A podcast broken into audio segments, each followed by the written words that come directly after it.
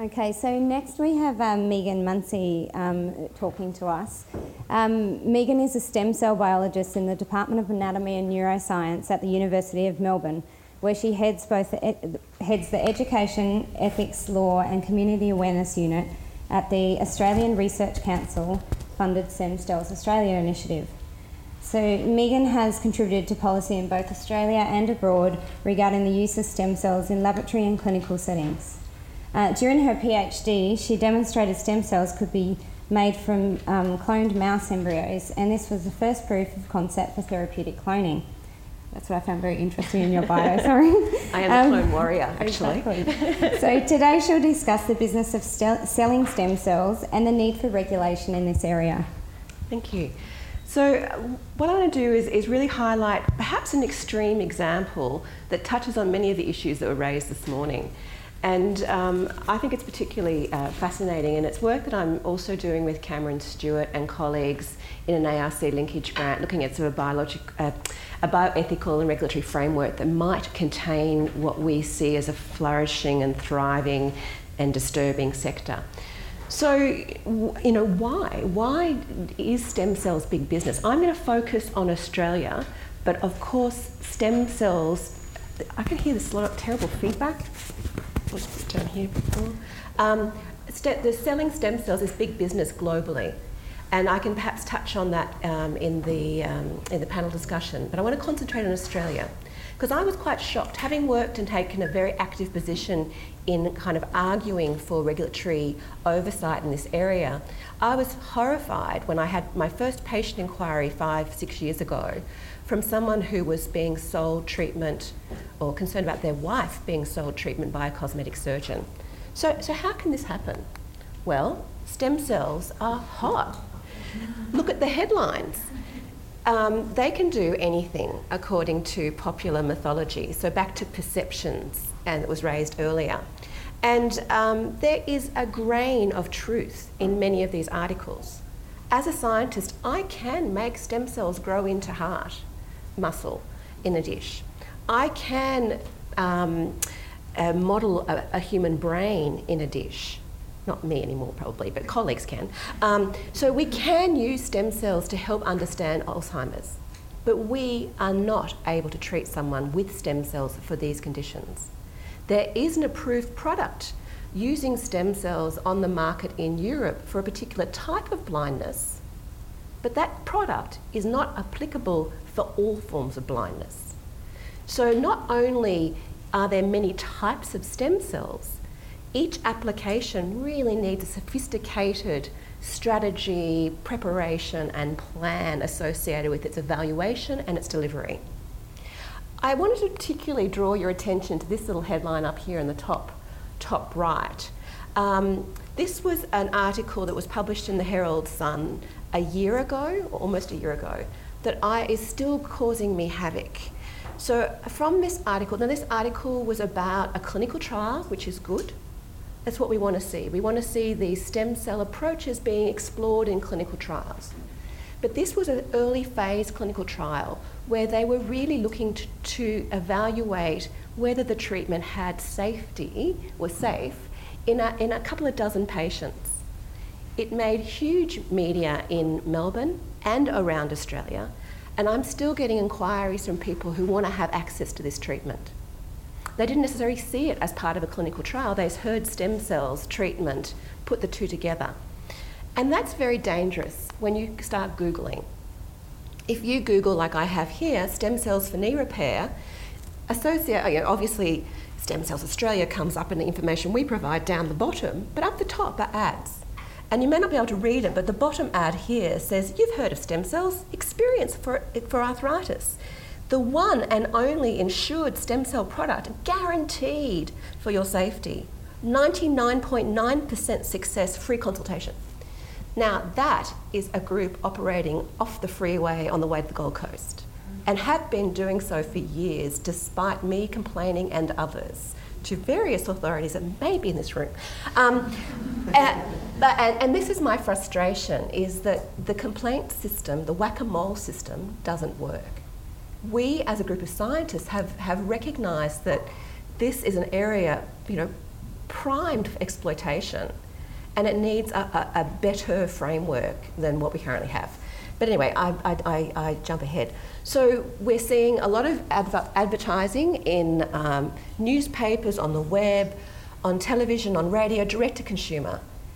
These treatments are not what James was talking about, or these interventions are not what James was talking about in the first presentation, where he's testing an approach in a clinical trial that's ethics approved and registered. This is happening way outside that framework. The doctors are just getting in there and doing it. They are self-proclaimed experts. They see themselves as stem cell specialists, which of course does not exist as a specialty. Um, they also market this treatment as an innovation, and they're not scared to use experimental in their marketing as well. In fact, I think they feel like they're disclosing by saying it's experimental, but we'll still have a go and we'll pay, we'll charge you for it. And the fee is in the order of six to ten thousand dollars, with multiple.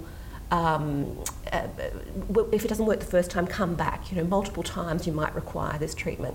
The guys down in Logan, they charge wealthy Asians a hundred grand, um, and some derivation thereof for Australians.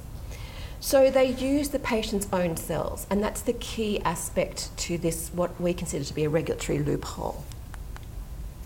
So another couple of screen grabs um, here from one clinic in Melbourne that has a helpful reference with Google Maps about where they they uh, provide their treatments. My point here is that th- this is a growing industry. There was there were two doctors who were using so-called autologous stem cell therapies in two thousand eleven. Um, we did an audit in two thousand fourteen, and there were fourteen clinics. Uh, we're currently looking at this area as part of our grant, and we've identified over fifty clinics. It's not going away, it's growing. The, tr- the, the bulk from our two thousand fourteen audit, and, and this is data from our, we haven't published yet, from our current audit, the bulk of the clinics are operating in this musculoskeletal, arthritis, joint space.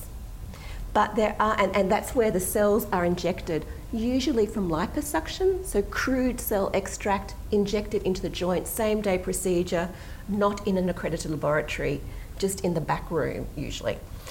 Um, those, those same cells are sometimes, depending on the clinic's particular interest, used to treat dementia, to treat infertility, and to also perhaps restore follicular growth uh, for those who are bald. Um, so a wide range of applications, usually for the same price tag. I just wanted to quickly share some findings from another study um, that, that's disturbing, that um, we did, where we interviewed six, six doctors. And what I think is really interesting is that they felt extremely justified in providing these treatments. There was a, they saw there was a huge unmet demand, um, that patients were wanting this treatment, they could help. They had either done a three-day work Uh, workshop in uh, Bangkok, and they were therefore trained um, or licensed in this expensive technology, and they need, and they also felt like the science, there was enough known. You know, you people in the lab, you're just wasting time. We need to get out there and get in, onto, onto helping people. They were, they were concerned about regulation, but really in the context of what that other guy's doing. What I'm doing, it's all ethical. I'm all about the science. The other guy, he's about the money. And they also had hopes to establish an industry here in Australia, often with parallels drawn to the I V F uh, sector, that this is the next big thing and they wanted to get in on the ground floor. So how can this happen? Well, we have um, uh, an exclusion, really, um, under the new biologicals framework, where any autologous cells, so cells taken from the patient or tissues, provided they're taken by that medical practitioner for that patient's use, they are not within the remit of the T G A. So they're a medical procedure. This is striking because it means that uh, there's such a broad exclusion that it, no matter how the cells are prepared or how they're used, there's no oversight for the T G A, who I would argue are the authority that would have an ability to assess what the true risks are in these biologicals, as was envisaged in the original biologicals framework. Um, so it ignores potential harm, and I think it contributes enormously to this sense of legitimacy from the from the providers. Um, we've been arguing, as I've indicated, in a frustrated context for five to six years about the regulatory ambiguity that this has uh, uh, enabled. Um, there's been two public consultations by the T G A. We, we and many colleagues have been arguing for a, a ban on direct-to-consumer advertising, making legislation consistent, basically saying that there's no Um, exclusion around autologous. It needs to be commensurate risk, the risk uh, assessment needs to be commensurate with how the cells are handled. Just because they're from you doesn't matter, automatically make them safe. We also um, have been working uh, with, uh, with many groups around setting professional standards, and um, several international bodies have put out really well thought out guidelines, but I wanted to draw your attention to the role of a college. Now, this was brought up in the panel discussion earlier today. Colleges do have a role, and I think it was very brave of the Australasian College of Sports and Exercise Physicians, given that the, uh, many of their members uh, are, are active in this area. They put out a position statement um, that was published last year, where they make a strong delineation between um, innovation, clinical research and commercial practice, which they think should be banned. They subsequently updated this position statement and did put a big strike through medical innovation because they felt like it was being exploited. So I think more colleges could take a stance, and this would be extremely helpful to chew away at this question of legitimacy, to draw a boundary between what is acceptable and what is not. Um, at the moment, Oh, and then I just wanted to, to say, and I'm sure Cam will talk about this a bit more, but of course what we want to do in our, in our project is to look at a, a new framework for looking at this, encapsulating some of these perhaps disparate um, uh, current regulations and consumer protections into a framework that might help this space, looking at evidence, credentials, consent process, and um, perhaps exploring further this idea of, of self-regulation or establishing a registry that's, that's currently being mooted. I think the final thing to mention around this is the financial implication here. You notice that that clinic does have insurance. That is true. They have, a, well, at least they've got a, a certificate on their website. So what is the role of the insurer here? And the complaint process at the moment is flawed. So the final point I wanted to make was that at what cost failure to act?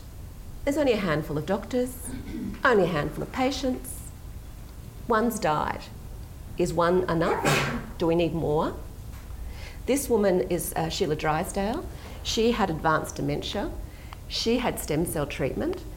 She didn't have uh, a complication which is often thought of associated with stem cell treatment, which would be perhaps aberrant growth and the cells, you know, causing a tumour and killing her that way. She bled to death following liposuction.